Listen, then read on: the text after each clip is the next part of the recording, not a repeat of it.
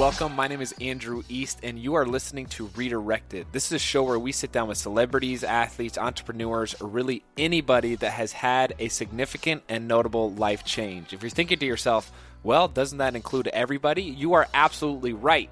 And that's why I want to sit down with some of the top performers to see how they dealt with these unexpected events. I call them redirections, and these could come in the form of a career change, perhaps getting laid off, or it could come in the form of an illness that prevented these people from being able to continue what they were doing. Today, we have a treat. We sit down with Jon McLaughlin, who is an amazing pianist. He is my personal favorite. I played piano growing up, and Jon was always my favorite because this dude can shred the keyboard. He's from Indiana. He's a fellow Hoosier like myself.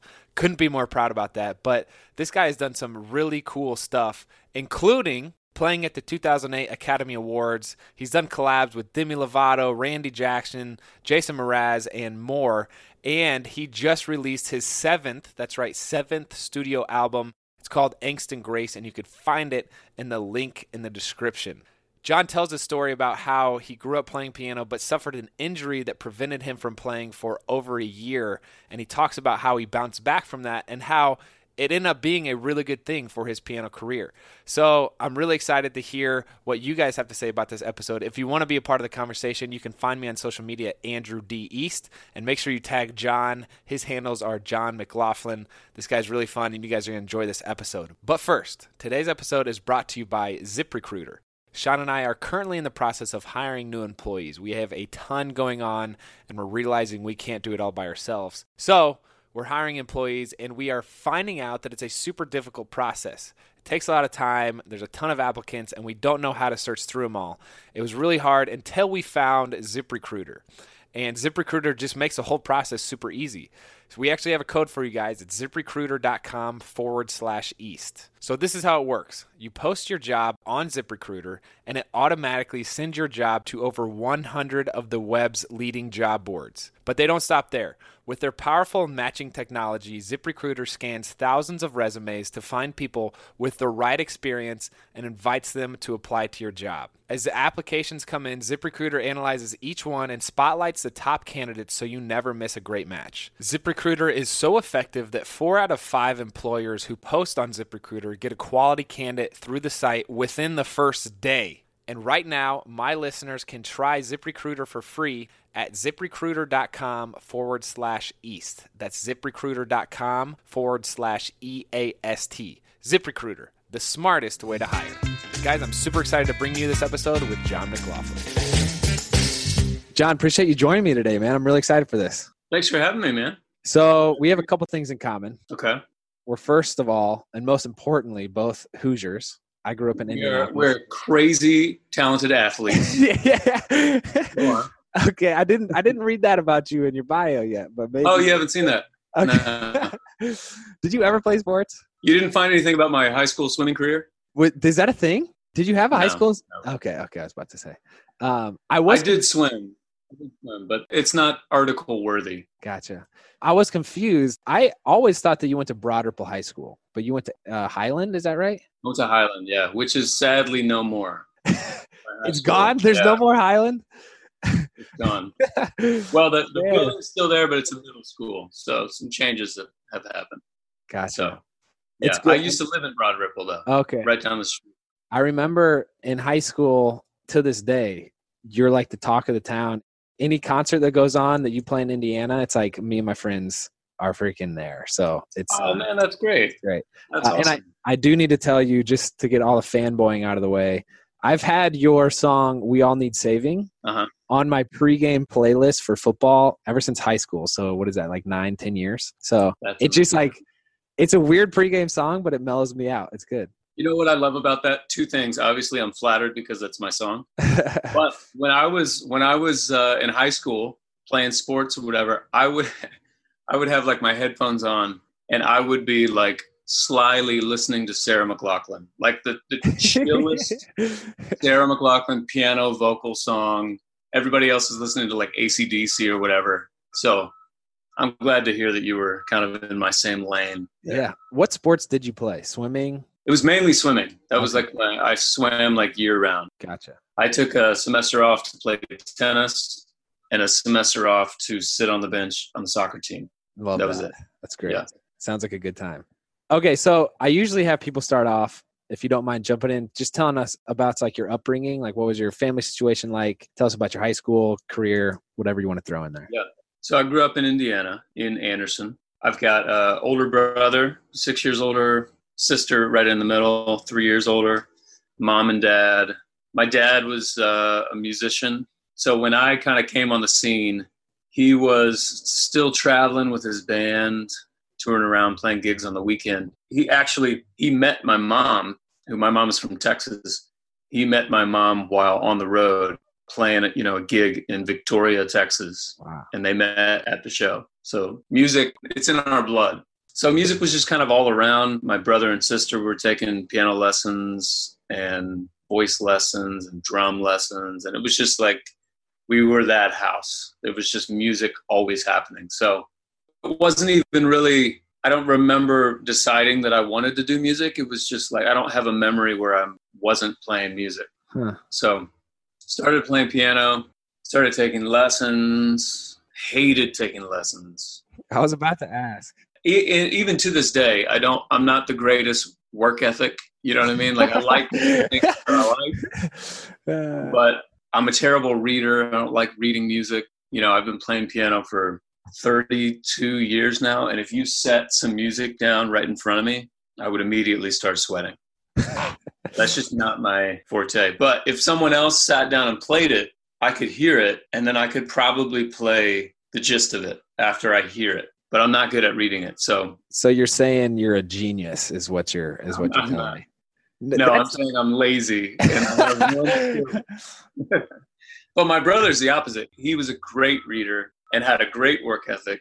And so he would learn the songs and then I would just listen to him practicing and then I I would go to my lesson and I could kind of there's actually there's a story where my brother was playing he was learning Maple Leaf Rag, you know, which is uh let's see if I get here we go.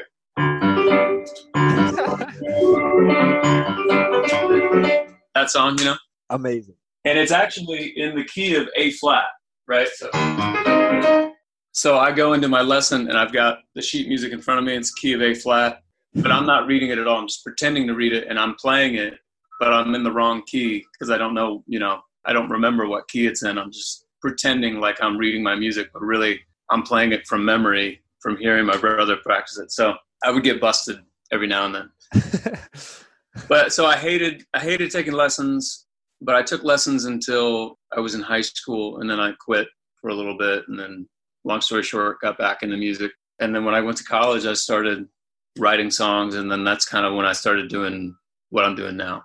So it's been 15, 16 years of doing this. Are your siblings pursuing a career in music as well, or no? No, my sister, you know, we all did music in some form up until college. And then my sister kind of went the business route. So she's crushing it in the business world. And my brother is a teacher. He's an awesome drummer. His wife is a like jazz pianist and they play together. But during the day he's teaching at a high school. Gotcha. First of all, hilarious that you acknowledge your lack of work ethic. I love that. so I'm curious. I feel like everybody has the experience where their parents put them into music lessons. They hated it and then they quit. What was it that had you going back to it? Was it your parents forcing you to do it, or was it, hey, I'm good at this, or was it something else? Well, I think that my parents they recognized that I had a knack for it. On some level, there was some actual talent to work with there, Mhm. and I was just being lazy, you know. so, Gotcha. but to their credit, for years and years and years, like every week, I would try to talk them out of piano lessons, and every week they would talk me. They would like sit for like an hour and just hear me out and then they would talk me back into it. And you know my dad traveled a lot. So a lot of this was like i would talk to my mom and then my dad would call like he did every night when he was on the road. He would talk to me for like 45 minutes. By the end of the call he would have talked me back into like trying it out for one more week. I mean this was like our weekly ritual. I have no idea how, that, how they had so much energy and patience Huh. but they did that for years and years and years. And then when I got into high school, I got into an accident rollerblading where I broke both my arms at the same time, which is not fun. I remember the day I got my cast off, they bought me an electric guitar. That was kind of my gift when I got my cast off. And I think that they were like, we got to ease up on the piano, but let's just keep him in music somehow. You know, I think they just felt like if they could keep me sticking with music in some form, that I would come around and realize that this is my thing. Yeah, so I was going to bring up the injury because it seems like a pretty pivotal point. I mean, when you're in a cast, it probably was a couple months that you were in the cast. It was two months. Yeah, double casts. And so I read somewhere that as soon as you got your cast off, you found your muse. Is that true, or is it just like your passion was reignited? No, I mean it's funny. I think the accident was a pivotal event, but not in the way that you would expect it to be. I think I needed to, you know, at that time I, I had been taking piano lessons for 12 years and I was just burnt out. It's why I'm not, I have kids now and I'm not rushing them into taking piano lessons or really doing anything intensely while they're this young. Because by the time I was, I had the accident, I was so burnt out on music and piano that I think it gave me sort of the break that I needed. Hmm. So the next three, four years, I didn't really do anything in music as far as piano was concerned, like classical piano, which is what I studied all grown up. But it was the church that we were going to that had a uh, they had a youth band, and they were looking for a keyboard player, like my senior year of high school. And I didn't want to do it, and they kept kind of asking and asking, and I found out that you didn't have to read music like nobody in the band could actually read music. you just kind of read chords and you play if it's, you know, G C D G within those chords you play whatever you want. And I was like, "Oh, that changes everything. I can just make up whatever I want to make up rather than having to read notes on a page, which up until that point, that's what music was to me. It was sitting at a piano with sheet music in front of you, sweating, trying to get through it. So that opened up a whole new world of music to me. And that's kind of when I started writing songs. And that's how I got back into it. Dude, I feel like I'm talking to Mozart right now. No joke. So I, I mean, I've considered myself a piano player, a guitar player, and I need to read music. Although I'm no good at it, I'm really slow. But I can, I, I also can kind of play by ear. So I guess I can yeah. experience both things. And just listening to you talk it's amazing to me that you just can sit down at a piano, know the chords, and just play with the song. It's amazing. It is an amazing talent that you have. I am curious though. So in football, our coaches this morning were actually just like ranting about this. So they always say talent is never enough. Yeah. Like you have to put in the work to like develop that talent. So definitely. You self admittedly have said your work ethic is not there. Although I would challenge you, it seems like you're always incorporating music and always kind of practicing in that sense. What are ways that you develop that talent, the God given talent that you have? Well, I guess I should say, like, if my wife were here right now, she would roll her eyes and be like, he is a workaholic. okay. Don't let him tell you that he doesn't have a good work ethic, which I think it's somewhere in the middle. I think when I was younger, I did not have a good work ethic. I didn't like to you know like like a lot of kids i just didn't like to do the things that i didn't want to do and i didn't see the value in you know sitting down and you know doing like scales and stuff like that but when i got into college and this is kind of another reason why i'm not super intense about getting kids into music or sports or whatever at too early of an age because i feel like even though i've played piano for 32 years I really feel like I made a lot of that, that was a lot of wasted time in there. You know what I mean? Mm-hmm. Like I made a lot of progress when I got to college. Interesting. When I could sort of see the full scope of everything and see the value in the things that I didn't want to do. And I think that that's really key to developing whatever talent is there. You know what I mean? Like with yeah. with you, if you're on the football team, you have to trust your coaches and you have to realize that maybe you're not going to be working on the snap every day. You're going to be jogging or you're going to be looking at film or whatever. Maybe things that I'm speaking way above my pay. things that maybe you're not, maybe you can't connect the dots between the two, but you trust the coaches. I had trust my professor that like these things, these little exercises that he's giving me to do, even though they're so annoying, I trust that those are going to get me from point A to point B to point C, that kind of thing, you know? Yeah. So it's a really important point I think you're making because now when I sit down at a piano, I play what I've always played. Like I'm not actively learning or developing any new skill. And I feel like in other areas of my life, I do that too, where it's you just fall back on whatever you know and you're not really growing or progressing in any way, you know?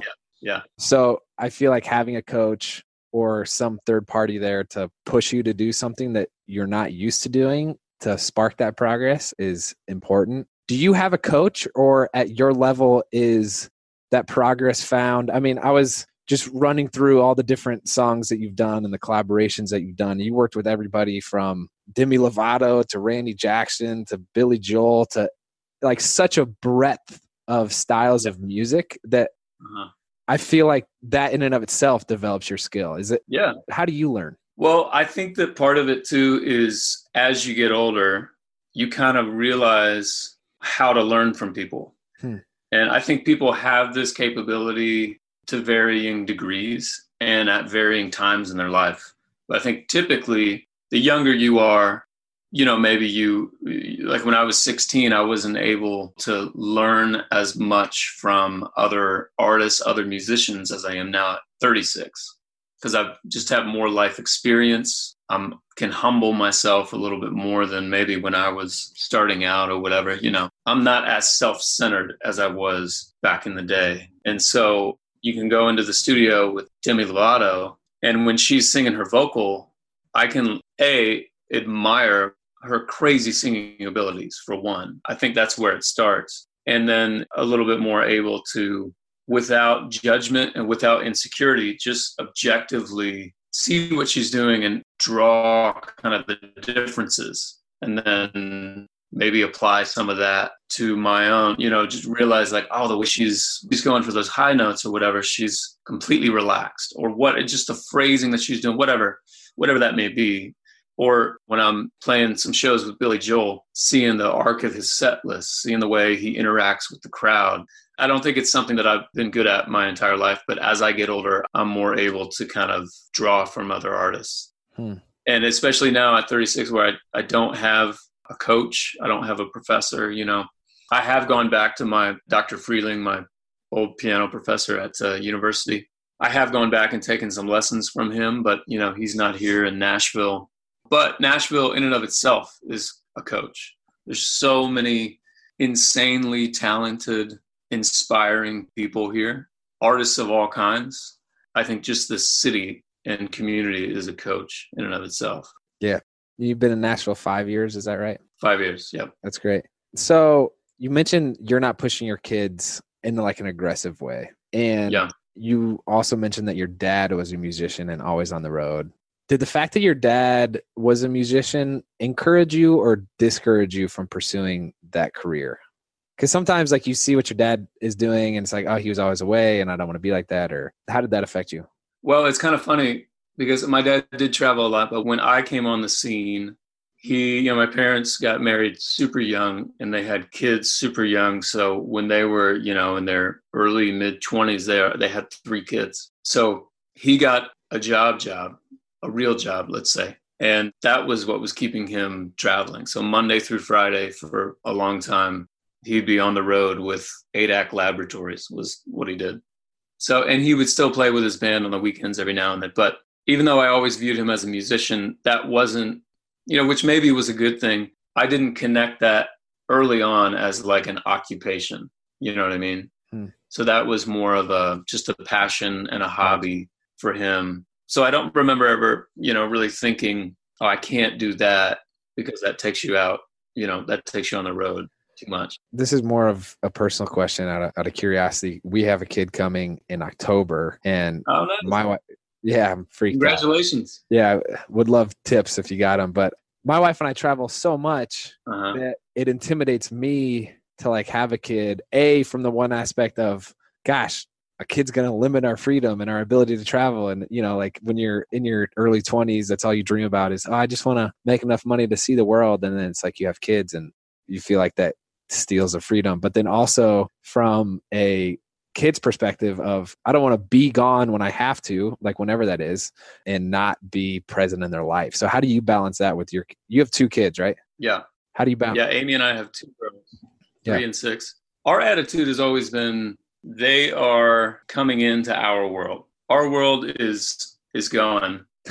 we're, we're going to bring them into our world. We're not going to stop our world because they're here. Which I think we've done a good job of that. I think any parent would say you can do that to a certain degree, but it will change things for sure. But we've taken Luca out on the road a couple times on tours. We've taken, I think they have both been to Australia like three or four times. You know, we travel a lot with them. Last month, you know, I played a festival out in California and we just made a family vacation out of it. You know, just took them with us. It's totally doable. And I have other friends who um, tour a lot more than me and have more kids than me. And they bring them on the road all the time. And you can make your life whatever you want it to look like. Hmm. Yeah. Okay. So you recently came out your seventh album, Angst and Grace. Is that right? Yeah. Talk to me about how your music has evolved. How is this most recent album different than your initial album?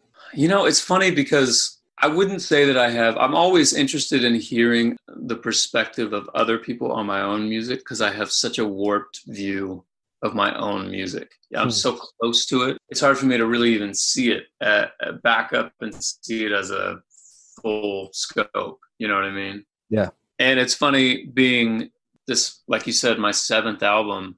I'm kind of coming full circle where I'm trying to create music with the freedom that I did back in the day when I was working on the Indiana album, which was, you know, my first major release. So in a lot of ways, I kind of feel like it's evolved, but I'm back when I started out working on Indiana, everything was so heavy. Every song that I wrote was everything.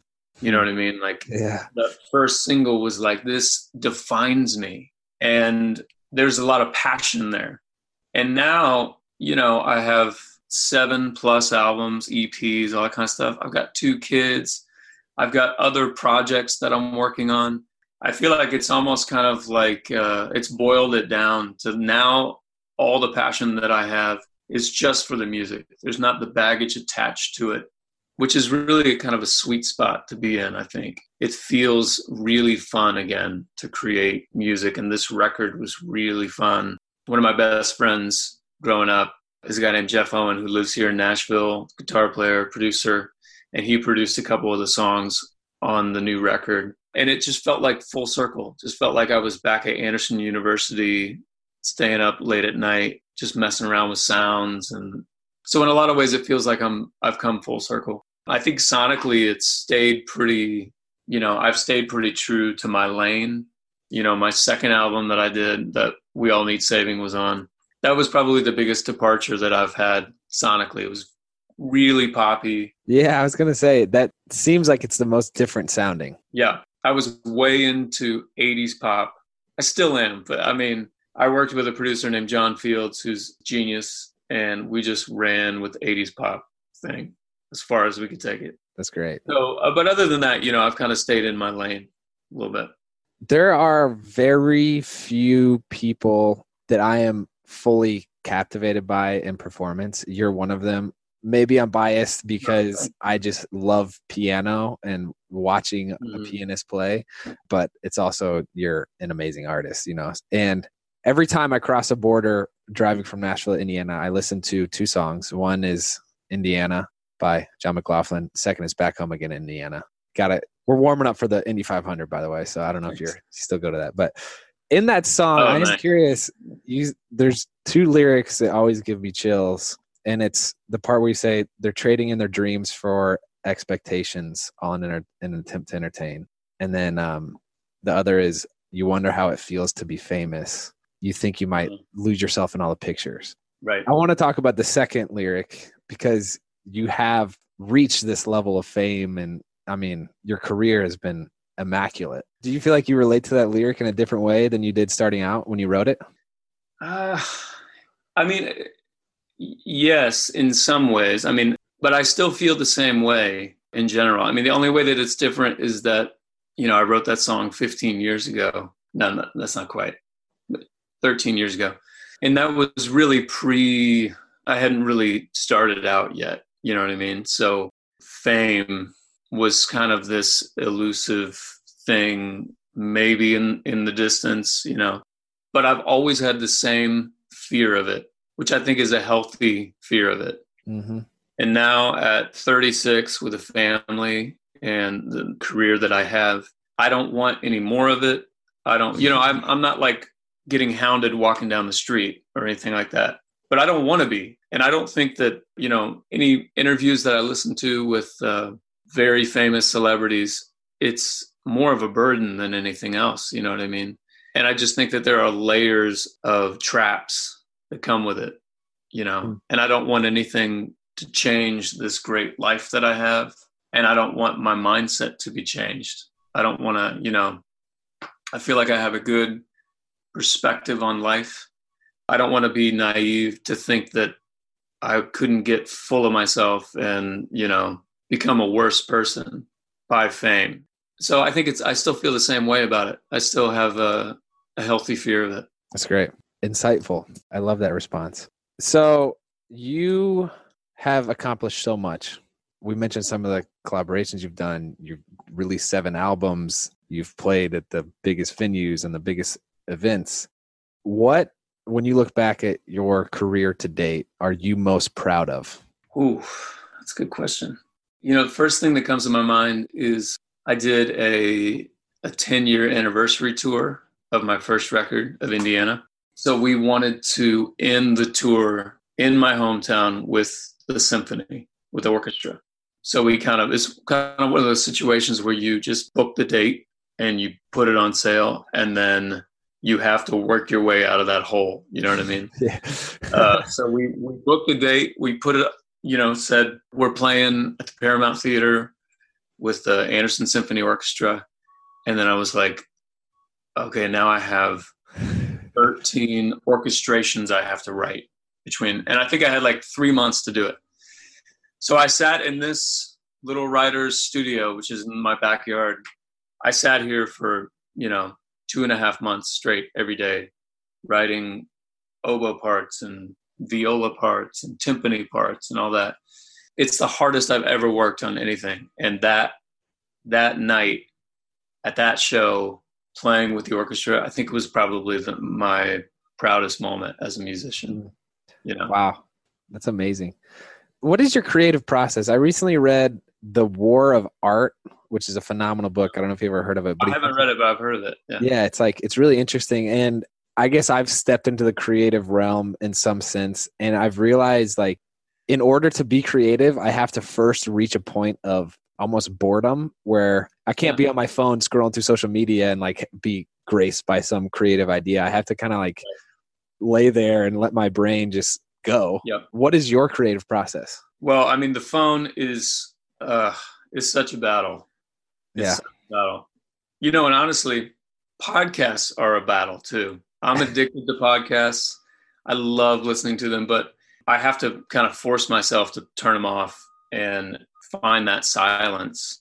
And uh, a lot of probably, you know, 90% of the songs that I write the ideas come to me when I've been sitting at a piano for a while, just messing around, or when I'm listening to somebody else's music, whether I'm at a show or on a run, listening to some record, you know, that's always inspiring to me. Hmm. But I think it's, you just have to take your brain to uh, this other place where it's just total, you know, I don't know, it's total creativity. It's total just uh, kind of whatever side of your brain is has all the worries and the insecurities and the thinking about the future and analyzing the past you got to shut that part off you know? And i think it's getting harder and harder to do that but but those are still the same places where creativity comes for me. It's the same as it's always been. Just sitting at a piano and maybe nothing comes for the first three hours but an hour four you get an idea and then and then it's then it's on you know yeah I feel like one thing I struggle with is not getting to the point of that fourth hour. Like you get discouraged in hour two and you're like, I'm just wasting my time. Let me, let me go right. do some, watch Netflix or whatever it is. Right. But to force yourself to reach that point, yeah. credit to you for doing that so consistently. You've been creative, not only in your music, but I feel like in how you've approached the music industry. You signed with Island Records, I think was your first deal. You've been with huge labels and then I was reading about Pledge Music, which was like a different like you allowed the fans to weigh in on your album. Yeah. And you've also done things like Patreon where it's the membership exclusive access type of deal. Yeah. What's the inspiration behind that? Well, I'd have to give my management at the time for the pledge music. That was their idea. And I was actually a little skeptical about it because it, you know, it's I thought, I don't know, it, I feel weird asking people for money. And they were like, no, no, no, this is just a way that fans can get engaged. Hmm. It wasn't until I saw that Ben Folds 5, which I'm a huge fan of Ben Folds and Ben Folds 5, they did kind of a, a reunion record a couple years ago. And they did a pledge music campaign for it. So when I saw that, I was like, all right, if they did it, I can do it. Yeah. And what I like about it is like I said, it just gives it just gives fans another way to engage with the process and with the music. And you know, one of the little packages that people could buy was they could come to the studio on the day that we were recording strings. They could come to the studio and see us recording and see us, you know, messing up and changing the charts and all that kind of stuff. And you know, if you've never been to a studio when they're recording a string section, it's like it, it will bring me to tears. I don't care what the music is. There's just something about strings and a group of 20 people playing cellos and violin. It's just, it's amazing. So that was a really cool thing to bring the fans in on. And Patreon's kind of the same way, you know, like with the dueling pianos series that we're doing, we want that to be an ongoing thing. And it's expensive, you know, it's expensive to when you're getting a film crew in and yeah. and you're recording and you got to get the book the studio and all that kind of stuff. So part of it is just out of necessity. You know, we need to fund these videos and, you know, it gives fans another way in to the music and we give them bonus material and it kind of forces me to pull the curtain back a little bit more and let them in, mm-hmm. which is always a good thing, I think. That's great. Are you ready for a couple fan questions, Jon? Sure. All right. Ellie Smith 14 wants to know what type or genre of music is your favorite to play? Hands down classical piano. Really? Yeah. It's like it's my roots, you know. I love like so right here in my little at my keyboard, I've got some I think I got some Chopin up there. C sharp minor. Yeah. And I'm actually I've been working on a new record that I'll put out this year that is original classical pieces. Wow. I was just in the studio yesterday recording some of these songs, which has been really it's been really great. It's been really challenging, but it's been so refreshing and it's you know, these are not there's no vocal, there's no lyric. It's just you know, it's just like uh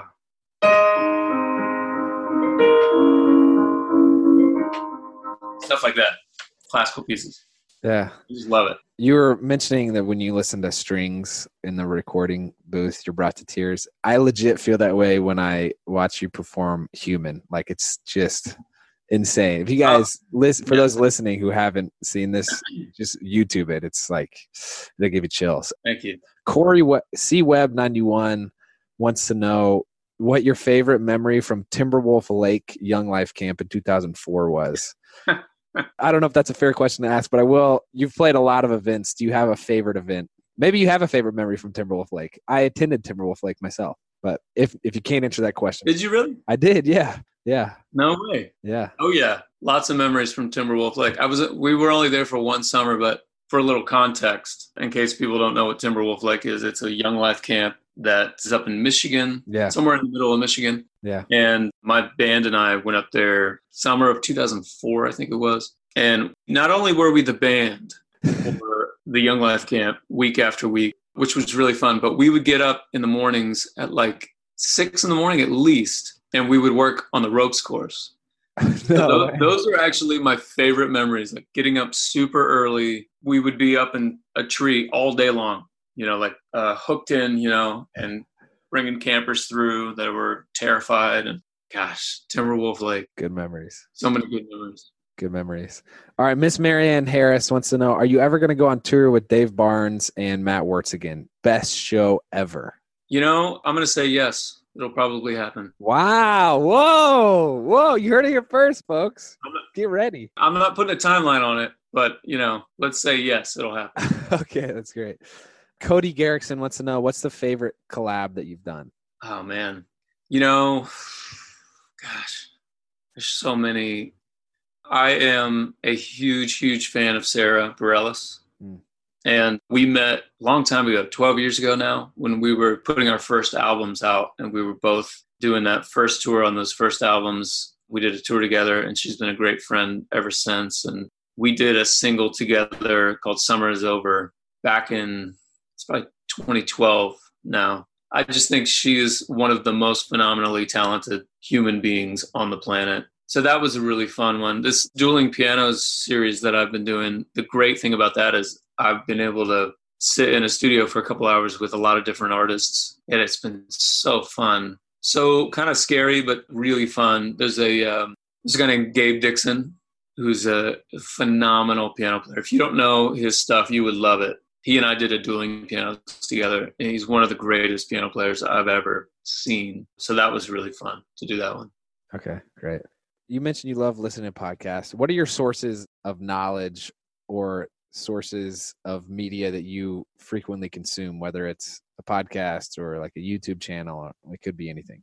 Yeah, I listen to a lot of podcasts. I'm following my parents' footsteps on the morning NPR. Nice. It's like I think there's something nostalgic about it, you know, because I always had NPR on. Makes me feel old, but I love it. So a lot of NPR. I listen to a lot. I mean, I'm I'm addicted to podcasts. I listen to uh, Radio Lab is a favorite. Dax Shepard, Armchair Expert. I like Yes. that one. Yeah.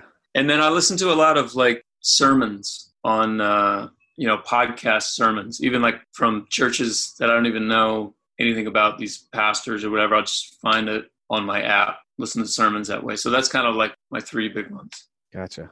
That's great. What are the goals that you have for your career or could be life in general at this point in your life? You know, right now, I um, it sounds cheesy, but like every day, uh, literally this morning, my wife and I were walking our daughter to school, got a coffee, walking back home, and we're like, God, this is our life. It's so good. That part of my like one goal on the list is just to maintain this great life. Like I want to, I want to be able to just keep creating music, and obviously with kids, like supporting my family, it's just got to be a part of that equation. And so far it's been able to happen. I think that the things change what i'm working on changes you know? I've got a podcast that dave barnes and i are starting that we're we're going to launch here in a couple months i'm working on this new classical piano record always working on new music getting into the orchestrations for symphonies and stuff like that that so there's always new things that i'm working on but it's always to the pursuit of staying inspired in the arts Mm. and supporting my family. You know, that's it. That's great. You mentioned going to get a coffee. and I always see on your Instagram stories that you're trying to perfect the art of the cappuccino, making that. I'm gonna have to have you over maybe this weekend. I don't know what your plans are, but I make a pretty good cappuccino. We got a we got Dude. a yeah, we got a machine in December and I'm pretty pumped about it. So we'll have to have a What's the machine? Can, can we nerd out for a second? What's the I got so we got the Breville Oracle. It's kind of like the automatic version of uh Yeah. of the Breville. And Yeah. I'm not a barista, but it makes pretty good coffee and it frosts the milk just right. Yeah. Fantastic. What do you have? we have a Breville, but it's I don't know what the like model number is, but it's the it's the manual Breville. Do you tamp it yourself? Yeah. Okay, gotcha. Okay, Yeah. kind of old school. I like that. Old school. If you could give the audience three takeaways that you've learned over the past however many years that they might be able to apply to their life, what would those be? Three takeaways. Here's my three takeaways. I would say for me personally, number one is follow Jesus. Number two is you got to stay true to yourself, which I think it's tough. I think in the in the beginning of my career, I think I didn't I wasn't quite exactly sure what my voice was, what my sound was. And if you don't know, especially once you get in the game and you're, you know, you've got all these pieces, label, management, agents, all that kind of stuff. Someone will tell you what it is if you don't tell them. And you want it to be you telling them, you know. Hmm. So I think follow Jesus, stay true to who you are, and let that guide you. Let that guide whatever it is, whatever it, if it's your the songs you're writing, the business you're starting, whatever. And number three, relax. It's all gonna be fine. Whatever battle is happening that day is just that day's battle. Don't make it that week's battle, you know. Wow, I love that. One thing on the second point you made of stay true to yourself. Yeah. You mentioned you want to tell other people what your vision is and you don't want them to tell you what the vision is. Yeah. This is something that I've recently had a revelation on. I was challenged to make a vision board, which sounded like the cheesiest thing ever, but I've always been like big on writing down goals and yada yada yada, but I'd never made a vision board. And the process of actually like forcing myself to think about what it is I want, whether that's, you know, like my voice or what type of content we're going to be sharing or what I wanted my football to career to look like in 5 years was an extremely beneficial exercise. So, I think a lot of people honestly and me up until I was forced to do this by a mentor didn't really have a vision or an idea of what I wanted to pursue and it's worth taking a day to iron that out a little bit, you know. But Totally.